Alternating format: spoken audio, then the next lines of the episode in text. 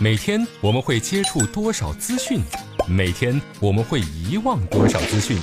奇事儿、琐事儿、趣事儿，他们之间有何内在联系？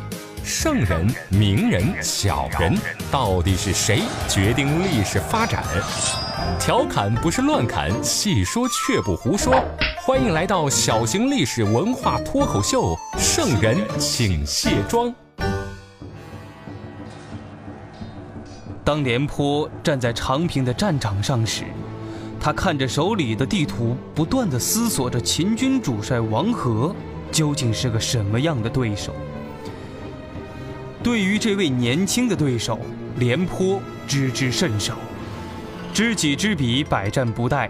可此时的廉颇内心并不是非常慌乱。因为在他身后有着二十五万以胡服骑射为主力的战国时期笑傲战场的精英部队。公元前两百六十年农历四月，廉颇奉命率军迎战秦军。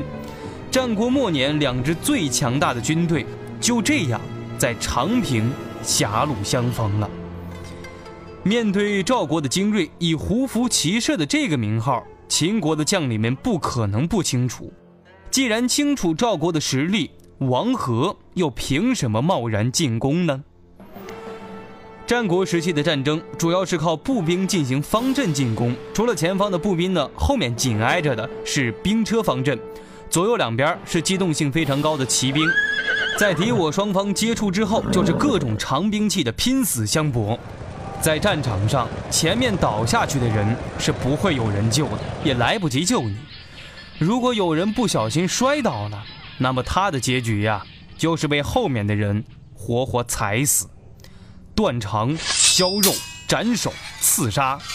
古代战争是肉和铁的碰撞，个人意识在战场上是微乎其微的，尤其是那些站在第一排冲锋陷阵的士兵，他们只能把命运交给战场，活着的几率呀，很小很小。廉颇和王和的第一场遭遇战发生在玉溪河谷。司马迁在《史记》当中对这一场战斗的全部描述只有十六个字：赵军士卒犯秦赤兵，秦赤兵斩赵比将，家。秦赵两国的第一次交锋，结果是赵国的一员比将家被杀了。哎呀，我忽然感觉到背后一丝凉意啊！战国四大名将之一的廉颇和名不见经传的王和第一次交手，居然以失败告终了。这到底是廉颇用兵不当，还是王和纵横四海呢？杀尽降兵热血流，一心犹自逞戈矛。攻城若解求身退，岂得将军死度游？战国名将廉颇为何不敢直接迎战？他为什么大费周章建立防御工事？面对赵国的主动求和，秦国是什么态度？这场赌上两国命运的战局，白起为何迟迟没有亮相？今天的圣人请卸妆，就跟大伙儿聊一聊出征前的白起。这长平战场上，赵国骑兵那么厉害，为什么面对秦军的第一场遭遇战就失败了呢？难道是战国时期的人把这个胡服骑射吹得太厉害了？这点啊，咱们得说一个小细节。这个战国时期呀，是没发明马镫的。根据咱们现在目前的考古发现呢，咱们中国最迟出现在西汉时期出现了马镫。也就是说，战国的这个赵国士兵的骑兵呀，他没马镫，他要完成骑马射箭的动作，只能靠两条腿的力量紧紧地夹着马脖子。但是马骑起来是会上下颠簸的，所以它的准确率是大大下降的。而且骑兵呢，在古代的很长一段时间里边，都属于成本比较大的部队，不是说谁都可以上马参战的。赵国在招骑兵的时候，三个方面：第一，就是赵国本国的这个青壮年男性，他要筛选一下；第二类呢，是赵国北边有一个叫代地的地方。这个地方呢比较靠近胡人，所以说代地的老百姓呀，平常这个骑剑呀、骑马呀，天赋还是不错的。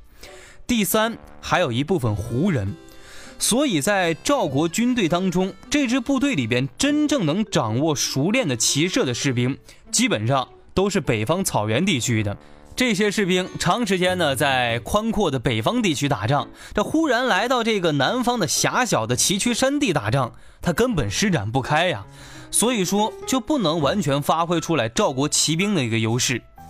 更何况，其实赵国在长平战场上的精锐骑兵应该不多，因为大部分的赵国骑兵应该还在另外一位战国名将李牧的指挥之下，在边境呀防御着胡人呢。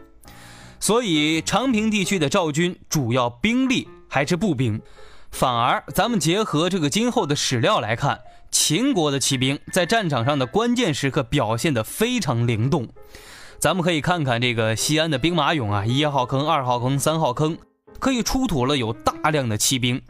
根据战国时期的这个国力综合来考证，秦国的骑兵应该是当时战国时期的一个最高规模。所以说呢，玉溪河谷的这次遭遇战，赵国的出色兵力骑兵没用上，反而呀，在人家秦国军队步兵和骑兵的共同协作攻势之下，出师不利了。因为第一次硬碰硬就没打过，赵国呀，肯定得重新制定一下战略，采取了防守态度。廉颇命令军队呢退到了玉溪河谷东边的空仓岭防线，进入全线的防御姿态。到这儿开始呢，长平之战在短暂的初次接触之后，就转向了一个新的阶段。从秦赵两国第一次接触之后，这个三个多月以来啊，赵国再就没发生过什么比较严重的损失，因为他一直采取一种防御状态嘛。可是这一点让赵国国君赵孝成王呢非常不满意，一条接一条的催战信啊，不断的就送到廉颇的军营里边了。这些消息，说实话，让廉颇呀有点烦躁。因为根据梁启超先生的说法，结合史料，咱们来分析啊，廉颇这个人他是有大局观的，但是呀，他这个人受不了气。这样的人纵然有本领，但如果遇上了一位非常在乎别人言行举止和说话方式的君王，就不会看好他。恰好赵孝成王就是这样的。廉颇呢，他考虑到主动出击呀，打不过秦军，他就在空仓岭防线上面修建了一道长城，又在那空仓岭的东边建了两座城堡，叫东张城和西张城，派四卫驻守这里。司马迁在《史记·白起王翦列传》当中这样写到了这会儿的长平之战的局势：六月，献赵军取二张四卫；七月，赵军筑垒壁而守之。秦又攻其垒，取二卫，败其阵，夺西垒壁。按照司马迁的记载啊，赵军在这一阶段呢，一直都是损兵折将，苦心经营的空仓岭防线，短短三个月时间之内被人家秦军打败了。究竟是什么原因，让这位擅长防守战的战国名将廉颇，在进入到防御状态之后，还是会失败呢？赵国军队在驻守空仓岭防线的时候呀，其实左后方有一条关键的小路——太行道，却在秦军的手里。秦国两年前就是从这条小道呢，切断了韩国的都城和上党郡的联系。现在秦军又从这块呢绕过了赵国的防线，等于抄了廉颇的后路。廉颇经过这一次和秦军的接触之后，发现啊，这秦国的战斗力果然是非同小可。他手里这支赵国军队。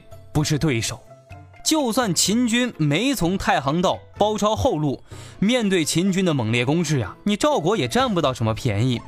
而且廉颇还发现了一个问题：秦国长途奔袭五百多公里来到长平，打长期消耗战，对秦国的后期辎重是一个非常大的考验。所以廉颇决定继续向后撤退，守住最后一道防线——百里石长城。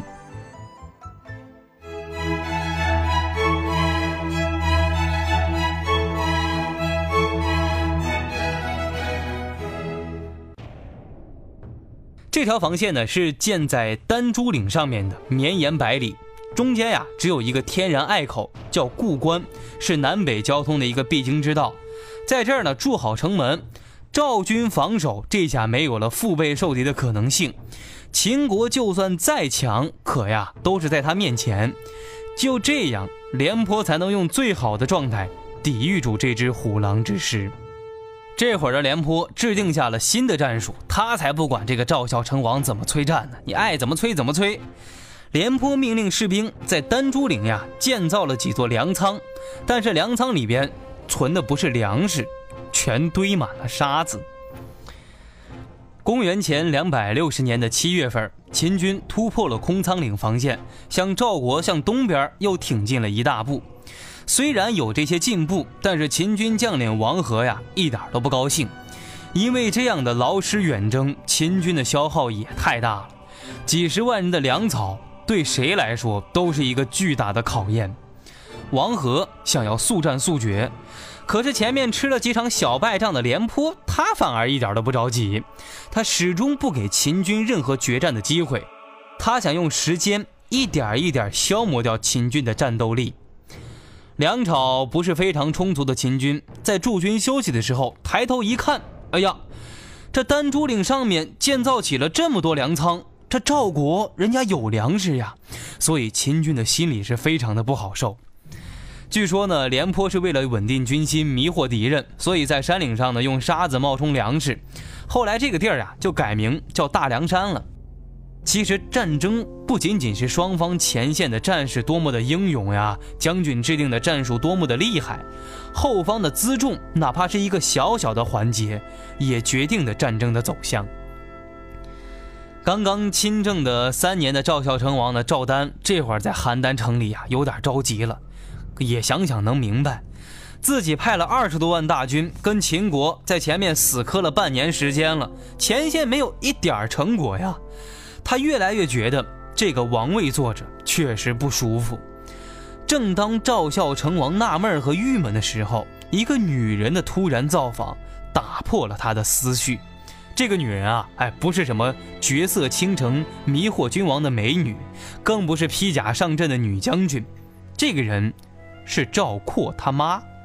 根据《列女传·赵将括母》里边的记载，赵括的母亲呢对这个赵孝成王说了这样一段话：“大王，赵括不可为将。”这个消息让赵孝成王惊了一下呀，因为就在几天前，他才任命了一个决定，让赵括代替廉颇，成为长平战场上前线的最高统帅。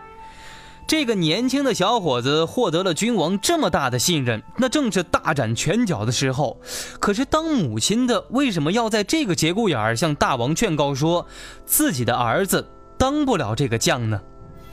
咱们再回过头看看秦赵双方的战场，虽然廉颇采取了相对稳定的防守战，可是双方的伤亡呀是一直存在的。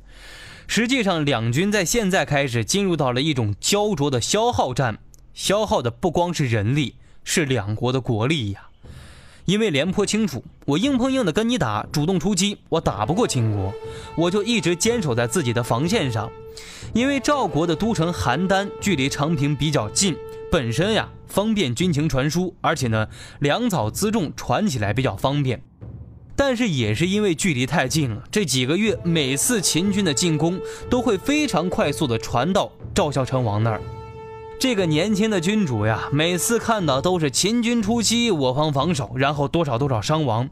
时间长了，赵孝成王对他前方的将领就会打上一个问号。再加上二十多万的赵军在前线，每天消耗的巨额粮食，在一点一点掏空赵国的国库呀。粉底、眼霜、高光、隔离、腮红、睫毛、乳液、精华，女人有了这些会更加美丽；历史有了这些只会更加迷离。卸妆看历史，观点更清晰。这就是咱们的圣人请卸妆。欢迎回来，这里是圣人请卸妆，独孤家向您请安了。秦赵两国打这个消耗战呀，赵国是处于劣势的，因为赵国的在战国时期呢，它是属于一个比较爱做生意、不太喜欢的务农的国家，可能贸易比较发达，经济的增速比较快。但是这种情况一旦打仗，尤其是打这种大仗，你贸易就非常容易受到影响，反而平时不看重的粮食这种基础生产，你决定着战局的走向。从这点看，这赵国跟荷兰还挺像的。根据战国时期关东六国的平均人口来推算呢，赵国这会儿的总人口大概在三百万上下。如果男女比例对半砍的话，赵国一百五十万的男性，再减去那些老弱病残，青壮年的男性大概在七十万左右。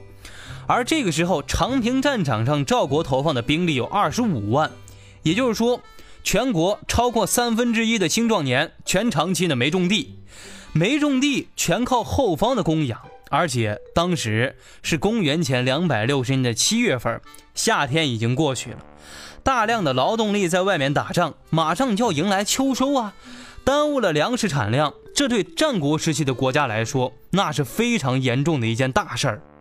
面对这么大的一个压力，赵孝成王呀，早就没有两年前，哎呦，看到上党郡那块肥肉时候的兴奋了。